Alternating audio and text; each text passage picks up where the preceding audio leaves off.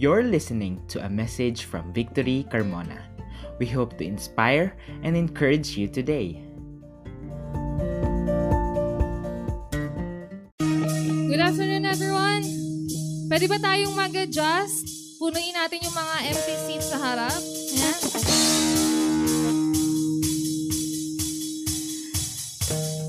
And as we worship, I just can't sit back and relax knowing that the love of God is present within us. And I was just amazed na yung grace ni God really sustained me.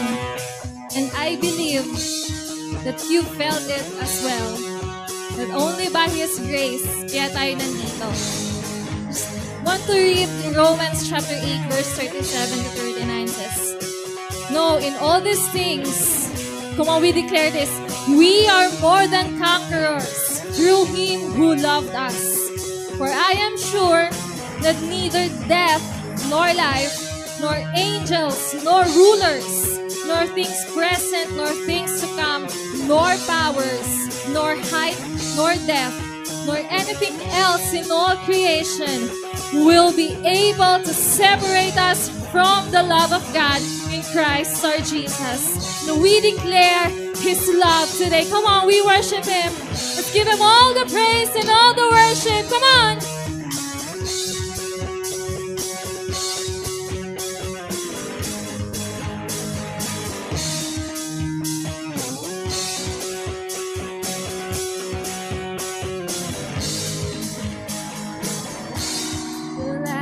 Everlasting Father, every brand new day it's yours. I'm in constant wonder. Every breath I take is yours. Here I am, surrender. It's a love that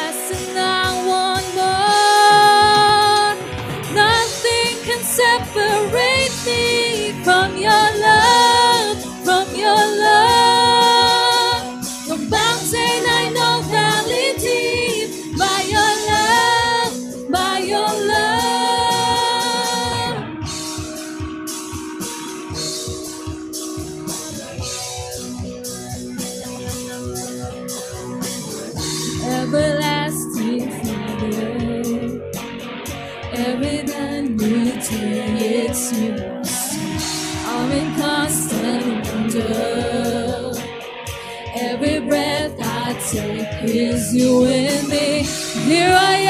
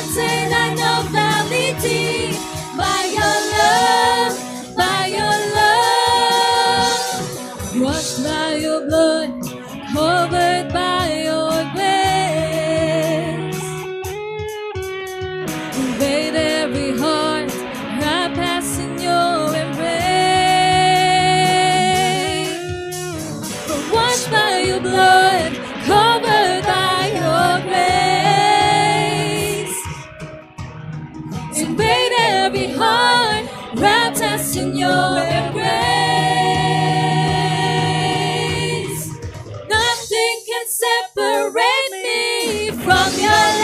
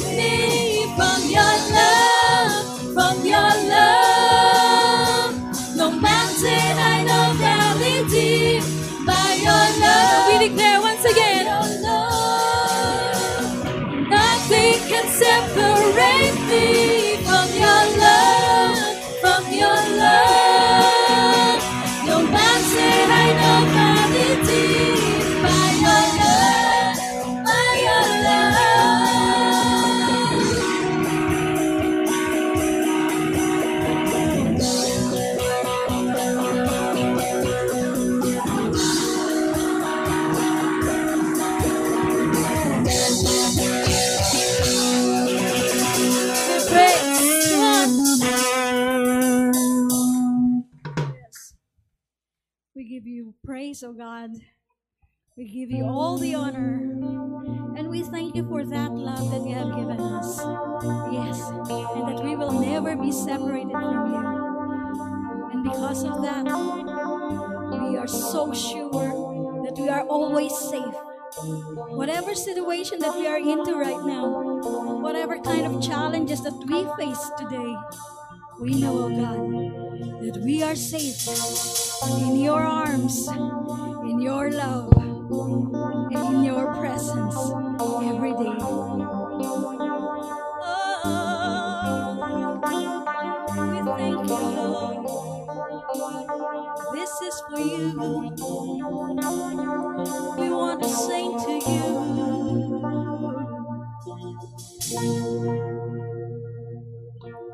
Under your grace, your mercy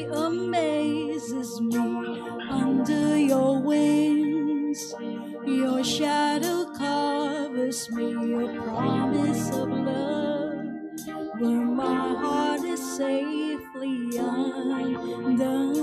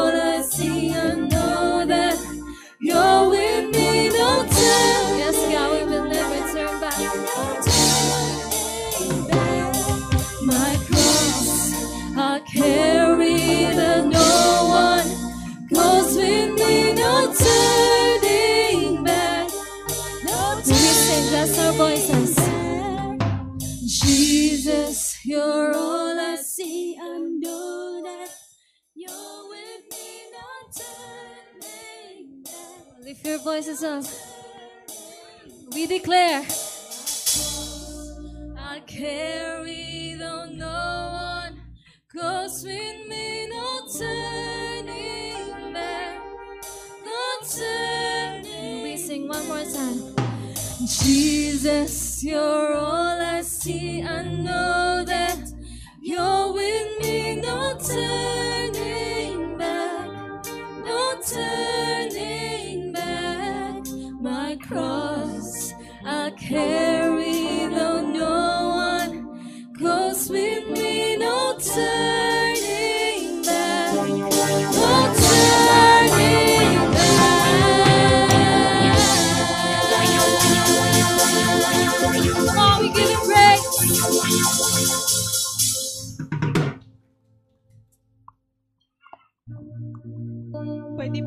natin palakpakan ng Panginoon? Praise Him. And give thanks to Him. Thank you, Jesus, that we have a freedom in you. And because of that freedom, we can stand with courage to face whatever comes before us. Sa kalayaang ito, meron tayong kalakasan na tumanggi na bumalik sa pagkaalipin ng kasalanan. That kind of freedom is available for each of everyone if we will take it. Let's pray. Lord, thank you for sending Jesus Christ as our Lord and Savior. Thank you for your grace, and your grace is sufficient for us, O Lord. As we commit our lives to you, O Lord, have your way in us. Have it all for me. And we belong to you. We praise you forever and ever. Amen.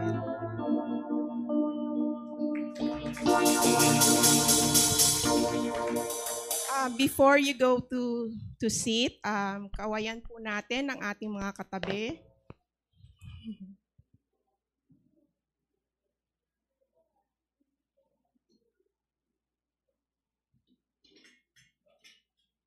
Uh, good mor- good afternoon sa inyong lahat.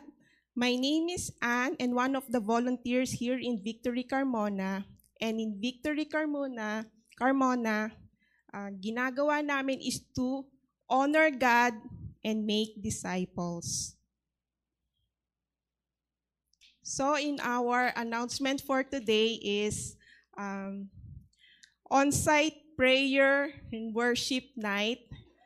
Ah, gaganapin to this coming Thursday, May 5, 7 p.m. Invite nyo yung mga kapamilya nyo, yung kaibigan nyo, yung kapitbahay nyo, and sama-sama tayong um, sumamba sa ating Panginoon. Okay? So in our tithes and offering, uh, let me share you verse Psalm 34:6 in ESV. This poor man cried, and the Lord heard him and saved him out of all his troubles. Let's pray. Lord, we thank you that you are the generous God that will always provide us, O Lord. Even in our desperate times, O Lord, you are always rescued us, O Lord. You never leave us nor forsake us, O Lord. And now, O Lord, thank you for always providing for me and for our family as well, O Lord. And we give you honor and glory. In Jesus' name we pray. Amen. So in our tithes and offering that with envelope, pwede po tayong ihulog doon sa may box, sa may entrance door. And kung gusto nyo po na sa online, ah meron po tayong instructions on the screen. Thank you for your generous heart.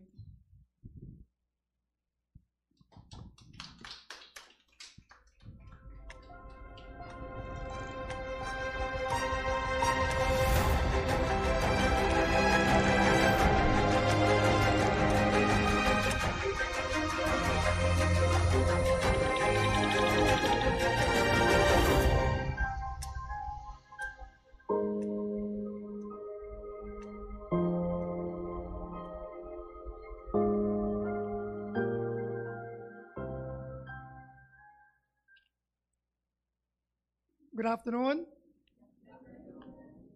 Sabihin niyo po sa katabi niyo, magandang hapon.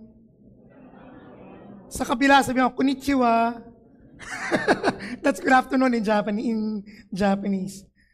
Magandang hapon po sa inyong lahat at excited po ba kayo magpuri sa Panginoon ngayong araw na to? Amen. And today, uh, we are on our se- second week on our study of the book of Daniel. So today, uh, tayo po ay pupunta sa Daniel chapter 2. But before we go on, um, okay lang po ba as an honor in reading God's Word, can we all stand? And then, ang gagawin po natin, as I read one verse, uh, we'll be reading from chapter 2, verses 19, ah, verses 12 to 19. I'll be reading one verse after kung basahin yung isang verse, basahin niyo yung susunod na verse. Okay? Naka-flash po sa screen. Yeah. It's in Daniel chapter 2, verses 12 to 19. Because of this, the king was angry and fu- very furious and commanded that all the wise men of Babylon be destroyed.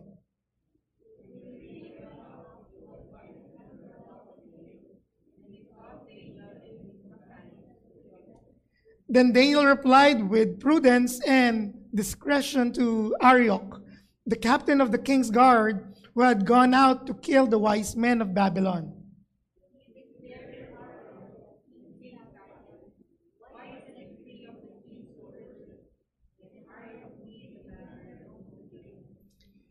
And Daniel went in and requested the king to appoint him a time that he might show the interpretation to the king.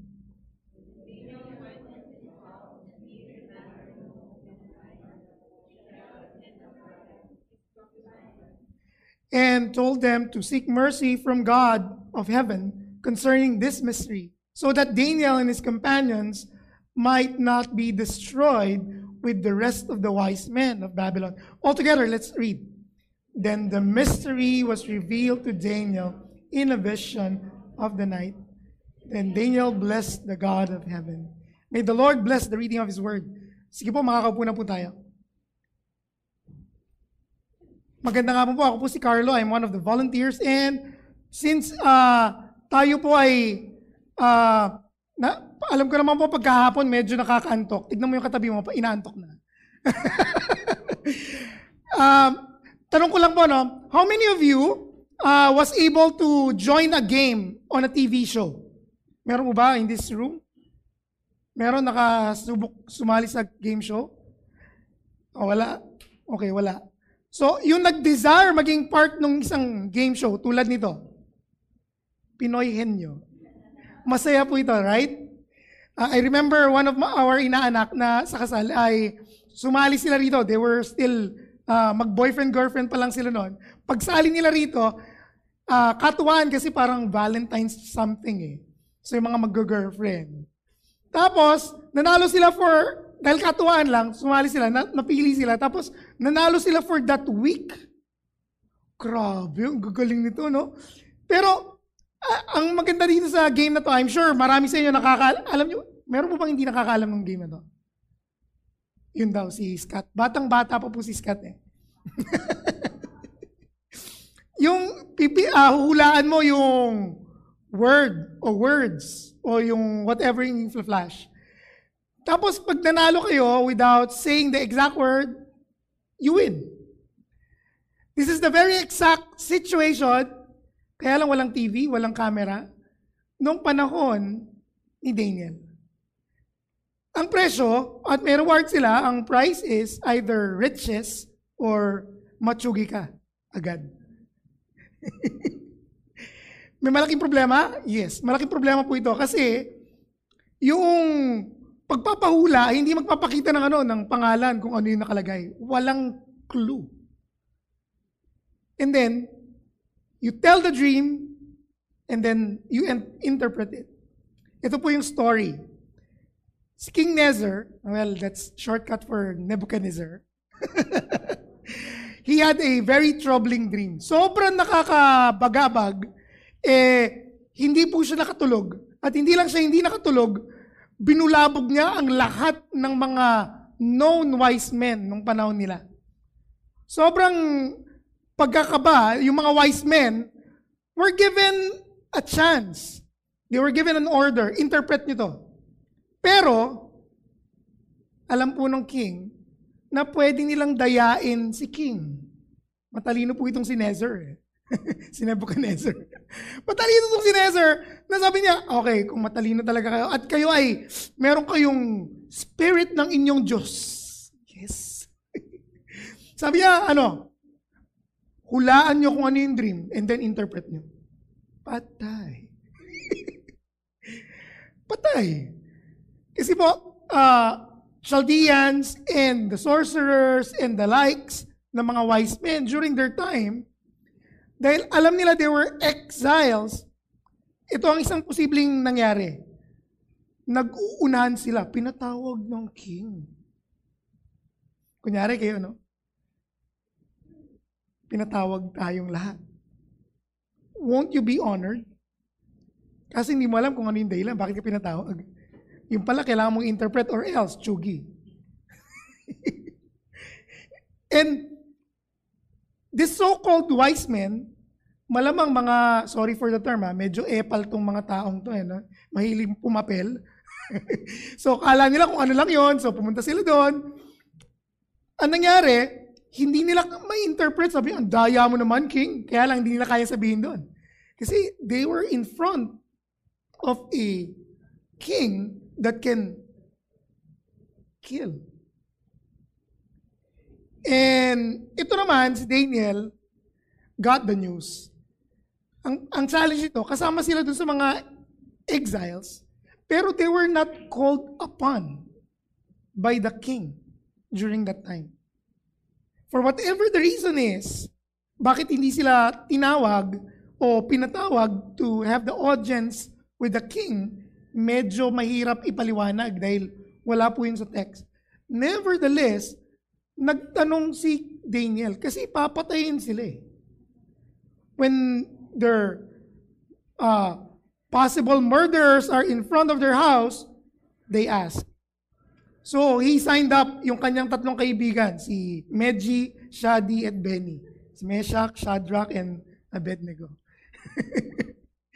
Itong si Medji, Shadi, at si Benny, sabi niya, Hoy, manalangin tayo.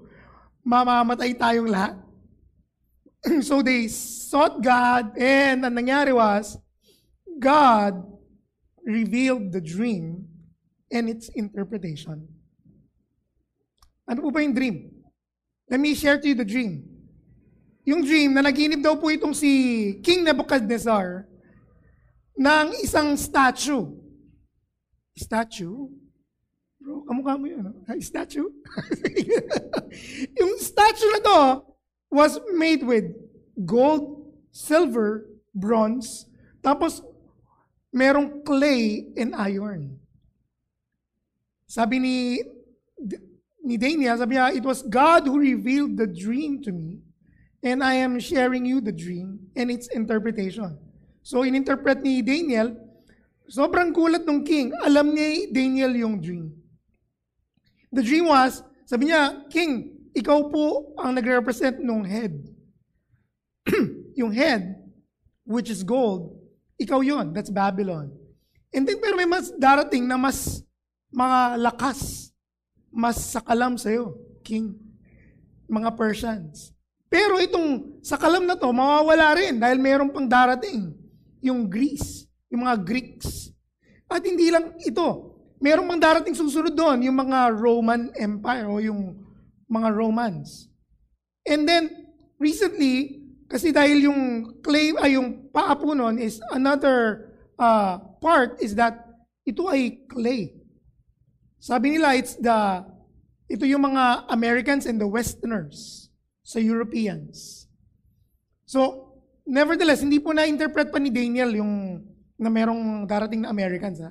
Kaya lang, these are just simply the kingdoms and the empires that ruled from Nebuchadnezzar downwards to our day and age.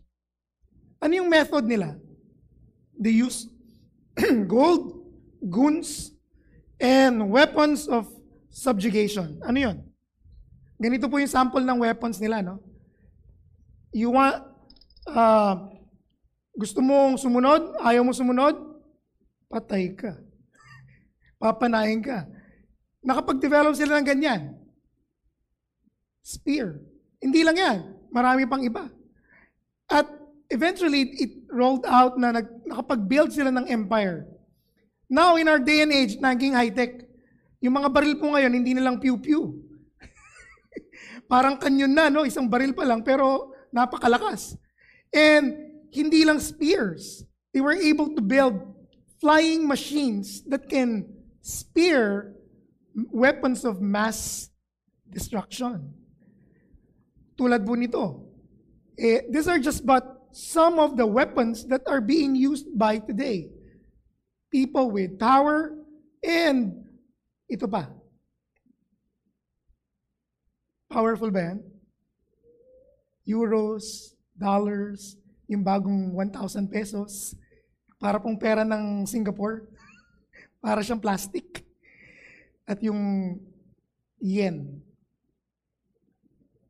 My dear brothers and sisters, God is more than powerful than all of this. He is more than powerful than all of this. Ang malaking issue is this. Hindi about God who is more powerful. Ang issue ng tao ay ganito. Most people, they want and they have the need to be right, powerful, and rich. Ito yung pangailangan ng mga tao. Simula nung panahon pa nila, yung mga empires, the reason why they're there, kaya sila nagde-develop ng weapons at marami pang iba, because they want it to be right according to them. And this is what empires and people in power wants to be always right. Napunta po na po kayo sa situation wherein you felt to be right lagi. Gusto mo palagi kang tama. Meron po bang ganun sa inyo? Napakita mo, ako rin ganun. Sometimes. Sometimes we have that tendency na gusto natin palagi tayong tama. Kaya lang, that's only to you.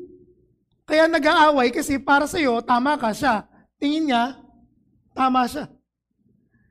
Kaya whether you're inside a family, sa mag-asawa, nag-aaway kasi feeling ng lalaki, aso siya, eh asawa niya, tigre. Hindi naman po tigre asawa ko. Ayun po yung asawa ko. Pero, ang point is that we want to be always right.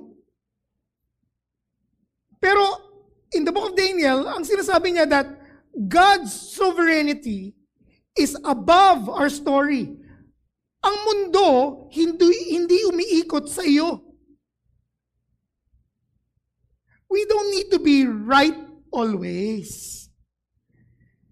Kaya nga po maraming tao, di ba? Ah, very competitive. Kasi gusto niya, siya laging, "Mm, tama, mm, siya magaling, siya.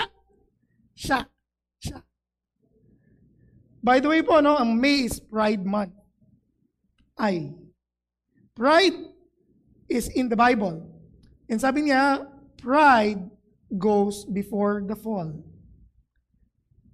And ito isi-celebrate na maraming tao sa buong mundo, gayon pa man, hindi ito tungkol sa iyo o sa akin. Everything that's happening in history, it's not about you. It's not about me. It's about God and His glory. We don't need to fight every time na tama tayo. Sometimes, and many times, kaya nga sa Bible sabi, di ba? Let us be quick to listen, slow to speak, so we will be slow to anger. Kasi po, if every time feeling mo, feeling natin, we are always right, away lagi. Di ba bro? Kahit nanay ka, tatay ka, mister ka, kapatid ka, maging ngayon sa politika, it's almost everywhere they see it that their candidate is right. Ang challenge is that it's not about our story. God's sovereignty is above our story. Ang, kung ang sovereignty ng Diyos is above, above our story, what shall I do? In Daniel chapter 2, verses 12 to 13, we are encouraged to carefully speak God's truth. Let us carefully speak God's truth, even it's unpopular. Napakaganda po ano, mag, instead na ikwento mo yung alam mo na tama ka, why not carefully speak God's truth? When we speak God's truth, we speak for the lost the last, and the least. We don't just speak for ourselves. Especially ang salita ng Diyos. Ang katotohanan po ng salita ng Diyos ay ganito. Hindi sa tao matatagpuan ng pag-asa mo at pag-asa ko. Ang katotohanan ay, ang pag-asa, our hope is found in God alone. Do you agree? Kasi kahit nga yung nag-propose ang mister mo sa'yo o yung, girl, yung, yung fiancé, nag-offer siya ng ring, bibigay ko sa iyo ang langit at lupa. Nung kayo na, ni langit at lupa, yung at lang ang meron. Hindi niya naibigay sa iyo kahit ano. Napako? Frustrated? Yes. Nevertheless, maganda pa rin, huwag tayo sa tao maglagay ng ating pag-asa. Let's speak. At hanapin natin ang pag-asa natin sa Diyos. Basahin po natin yung verses 12. Sabi niya, because of this, the king was angry and very furious and commanded that all the wise men of Babylon be destroyed. So, mayroong utos. Patayin silang lahat. Pero si Daniel, pansinin niyo po, verse 14, Then Daniel replied, with prudence and discretion, to Arioch, the captain of the king's guard who had gone out to kill the men of Babylon. Sabi niya, papatayin tayo and people's lives are at stake. May problema ba doon? Yes. There are people who are lost, the least, and the last. these people, including our own, will be mapapatay. Pero what Daniel did was the word prudence. Ano po ba yung prudence? Kinakain po ba yun? Hindi po. prudence is the ability to govern and discipline oneself by the use of reason. Pwede siya magalit? Kay si Daniel sa mga guard? Pwede. Pwede bang gawin ni Daniel in protection of himself? Kukuha rin siya ng sibat at saka itak o pana? Pwede niya sigurong gawin. Pero instead of such, he tried to spoke, speak ng alin? Calm. Kalmado lang. Kalma lang. Sabi mo sa katabi mo, kalma lang. Chill. Chillax. And then, when Daniel spoke, it was with governance of himself. Dahil alam niya, alam niya, Nalin, I need to use reason. That God's sovereignty is above our story. It's all right to speak the truth, pero with prudence. Kalma. Better speak of God's word and yung pag-asa na meron tayo sa Kanya. Amen? Amen po ba? Sabi mo, kalma lang. Kasi God's sovereignty is above our story. Hindi umiikot po ang mundo sa atin. If God's sovereignty is above our story, let's humbly seek God. Sa mga panahon pong ito, napakahirap. Even from the Bible times, when there will be a transition from one leadership to another leadership, there is a void. And hindi lang siya physical realm, but there's something going on in the spiritual realm that are what? Nagkakagulo. Pero during these times, instead of, si Leo daw po dati, aktivista ata to eh, no? Dapat daw magme-megaphone nga daw siya kaninang umaga. Maki baka, maki baboy, maki manok. Pero instead of doing such, ang sinasabi ng salita ng Diyos is what? Let's humble and seek God. Kasi po, when we humble ourselves, we find anointing. Sabi mo sa katabi mo, anointing. Hindi po anointing. Anointing. ang anointing po is when you are soaked in the presence of God. Hindi lang pagiging kalma, you seek God more. In verse 17, that says, sabi niya, Then Daniel went to his house, sinama niya si, ang kanyang three friends. Sabi niya, si Hananiah, Mishael, and Azariah, his companions, and told them, Uy, let's seek God. And itong mystery na to, it can take our lives. It can take the innocent people's lives, including us. So, the rest of the wise men ng Babylon, including them, will be gone. Then sabi sa verse 19, Then the mystery was revealed to Daniel in a vision of the night. Then Daniel blessed the God of heavens.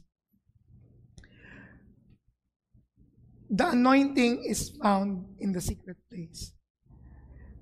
We need to have God's anointing. Anointing is not because you are good with speaking. Anointing is because you are loud in your voice. Not because you're extravagant in whatever you're doing. Anointing is kahit wala ka masyadong ginagawa, God is moving. Kasi it's not about us. It's about God. Sabi mo sa katabi mo, it's about God.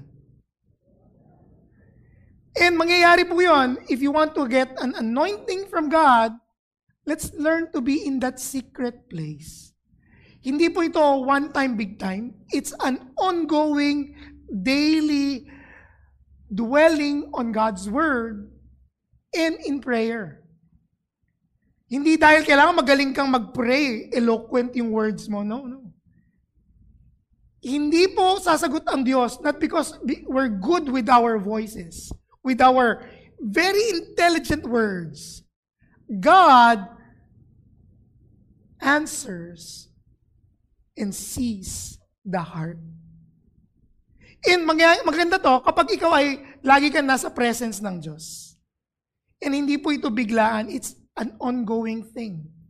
If you want to find anointing, go into the secret place wherein you seek God every day. We seek God. We read God's Word. We pray. Kahit hindi mo feel na mag-pray, pray lang. Hindi mo feel. Ang dami mong schedule. Ang dami mong dapat gawin, habulin. Basa ka lang ng Biblia. Kasi the anointing is not found because you or us are loud. But when during we are in the presence, we are soaking ourselves in the presence of God, then we experience the anointing of God. Let's be humble to see God. Again, God's sovereignty is not about our story. Therefore, what? I will practice my faith in God. Therefore, I will practice my faith in God. Huh? In Daniel chapter 2, 48 to 49. Magja-jump tayo po ng verses, no? From 48 to 49. By the way, before I, I share to you the verse, just to let you know that possessions are privileges, not a right. Possessions are privileges, not a right. Ito na po yung interpretation of the dream. Sabi ni, ni Daniel, darating yung panahon, sabi ni Daniel kay Nebuchadnezzar. King Nezer, there will be a stone that is not carved by any human hand. And it would come and dudurugin ang statutes, yung kingdoms and the empires. Basahin po natin. Chapter 2, verse 48 to 49. Succession of world empires that would rise, yet it will end with a supernatural stone kasi po ang sabi sa uh, Daniel chapter 2, 48 to 49, it was God's hand who cut that stone. It's not any man. And sa Bible po, meron pong maliwanag na sinabi niya that Jesus is the cornerstone. The stone they throw away is the cornerstone that will remove, eliminate, destroy these empires. Possessions are privileges, not a right. Because of this, Daniel was promoted. Ito po yung verse. As you look, a stone was cut out by no human hand, and it struck the image on its feet of iron and clay, and it broke them in pieces. Then the iron, the clay, the bronze, the silver, and the gold, all together were broken in pieces, became like chaff of the summer threshing floors. And the wind carried them away so that not a trace of them could be found. But the stone that struck the image became a great mountain and filled the whole earth. Then the king gave Daniel high honors and many great gifts and made him a ruler. Mga kapatid, Daniel was promoted. Promotion comes from God. Would you agree? Promotion comes from God. That includes your work. Amen? That includes our businesses. That includes our families. Promotion comes from God. Kaya hindi po tayo dapat mag, magkukumahog or yung pang mawala tayo sa ating wisyo. Kasi promotion comes from God and it's not a right. Yung ipaglalaman mo, karapatan ko to. In our day and age, we are living with a generation that is feeling privileged. Mapamatanda, mapabata. Tama? Nasa kalsada ka, nagmamaneho ka, bigla kang i-overtake. Eh, nag-overtake siya, gumaganon-ganon. Tawag ng asawa ko doon, nagtatahi. Kung ikaw yung nagmamaneho, baka ikay magalit agad. Sabi niya, karapatan ko yun eh. Pwede bang nangyari yun? Nangyayari po ngayon. And hindi po ito kasi right. It's a privilege. And a privilege is something that is given to us so that hindi tayo maging mayabang. It's not about us. It's about God. Kaya mas malakas ang loob mo na magsasalita tungkol sa buting balita ng salita ng Diyos. Kasi it's about God. You would stand up and say the truth. Declare the hope we have in Christ. I, I was reading a book. Ito yung book. Pero ito po yung nakalagay doon. If you want to predict how a person will act after being promoted, look how he or she is currently living and how he has behaved in the past. A person does not live the way he says he would kasi he lives the way he has been living. Kung ikaw ay tamad at ikay na-promote, sabi mo, ay hindi, magbabago na ako. Pwede? Pwede naman. Pero mas malamang-lamang, babalik ka saan? Sa katamaran.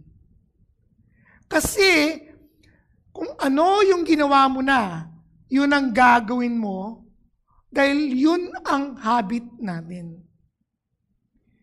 And it's not because who the person is. We're not about the person, it's the character. Kasi po lahat tayo, we're creatures of habits. Tama? Yung habits natin, sometimes, kahit Christian na tayo, dahil bago tayo naging nakakilala sa Panginoon, meron tayong ugly habits. Ano nangyayari? Sometimes, sumisilip uli yung ugly habits, habits natin. Hi. Nagre-resurrect yung mga pangit na ugali. Tama? That's why it's good, it's a good thing that when God promotes you, or before ka pa i-promote ni God, ano? Allow Him to build us. Sometimes God withholds promotion. It's not because of us.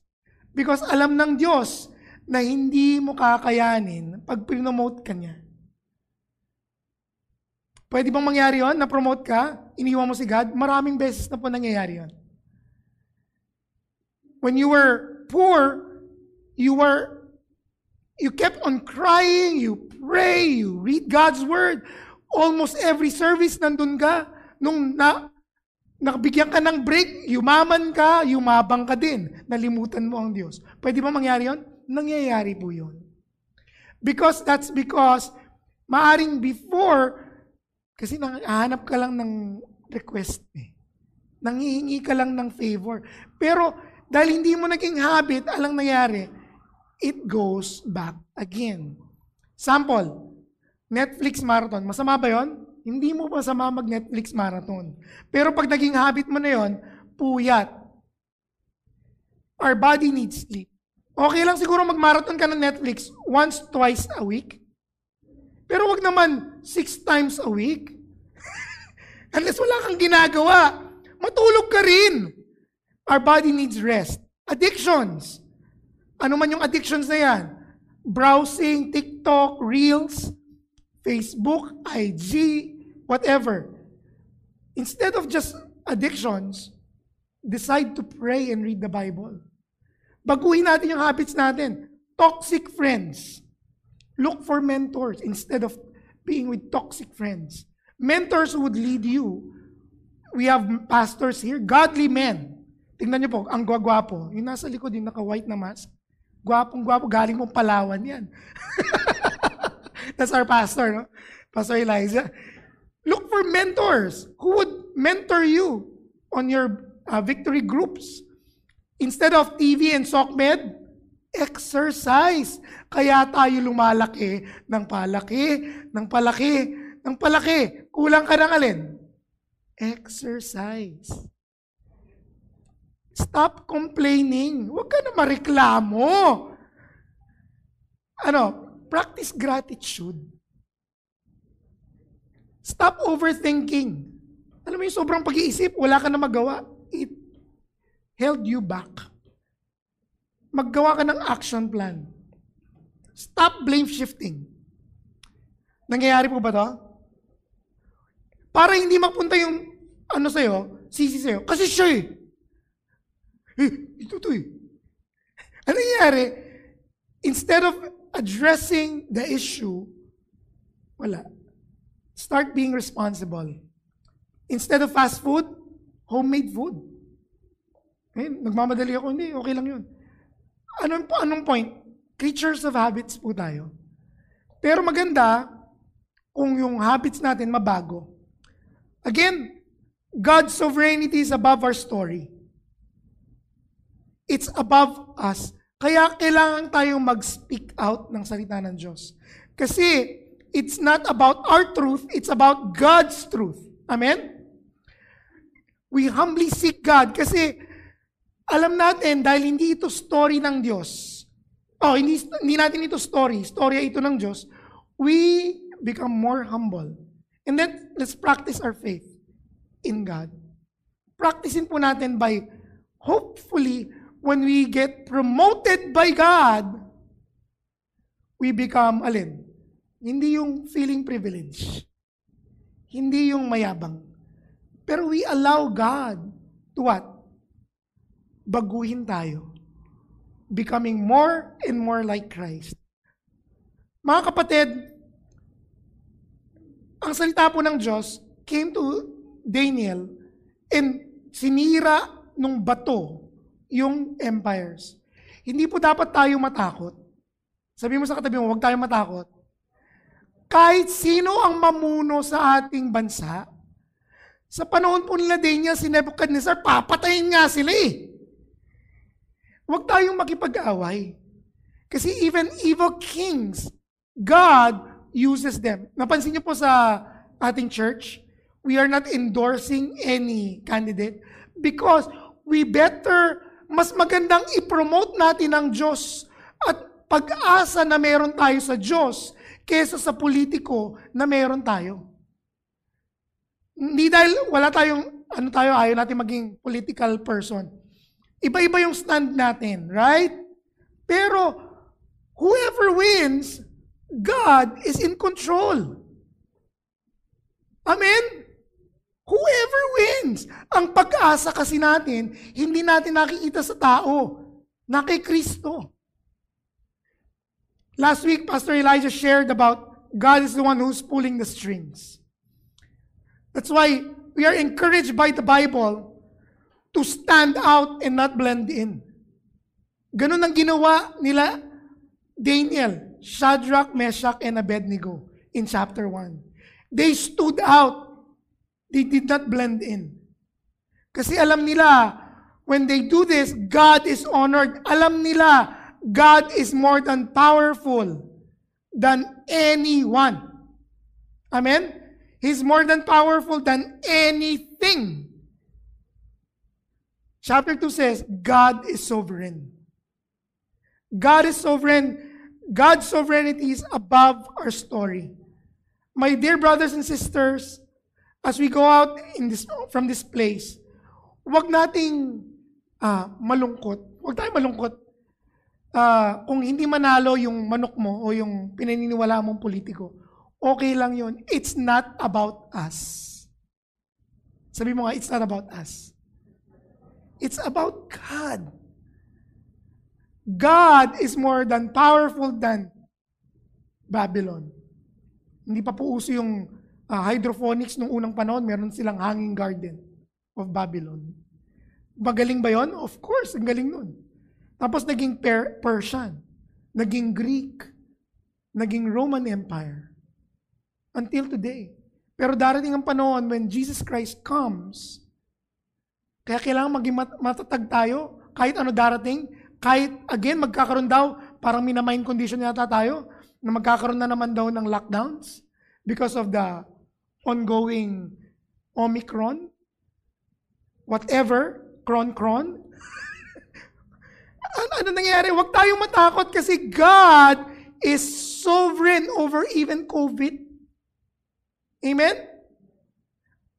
And sabi po sa Biblia, huwag kang matakot kasi darating pang panahon na mas meron pang mas malala dyan.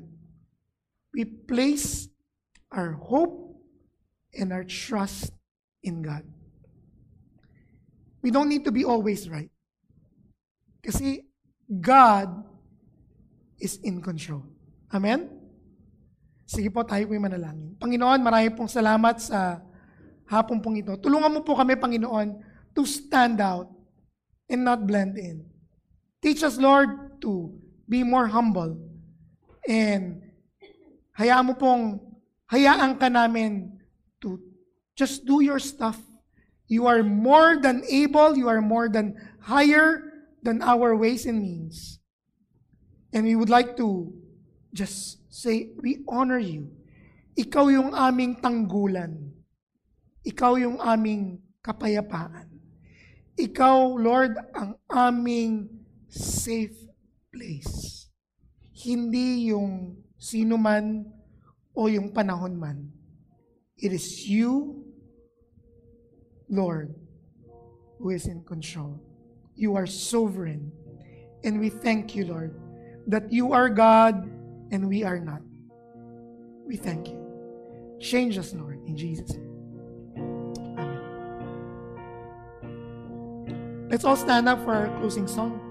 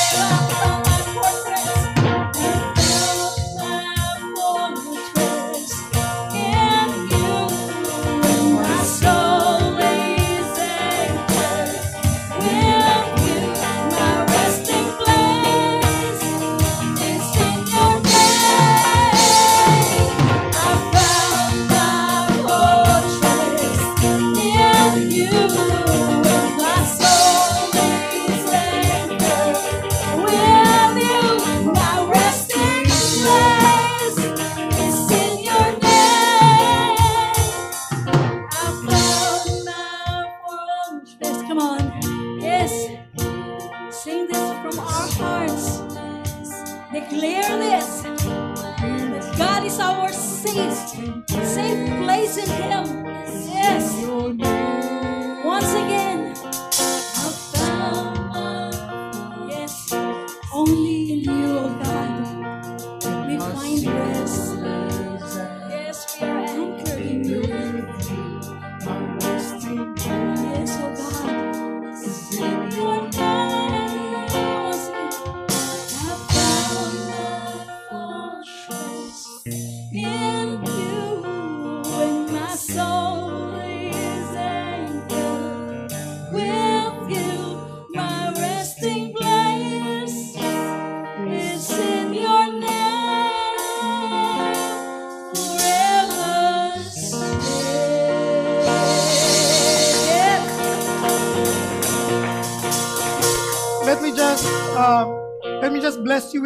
Chapter 15 verse 13.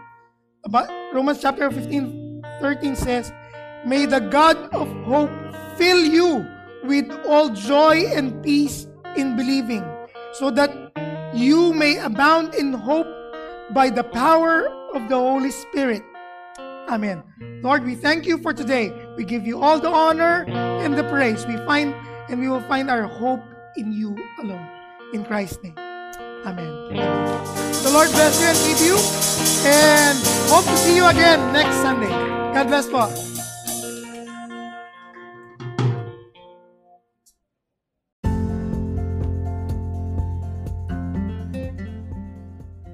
Thank you for listening. We hope you were encouraged by the message today. Feel free to share this episode to your friends too. Subscribe and follow us on Facebook and YouTube for videos and updates. For more information about our church, visit Victory Carmona Facebook page.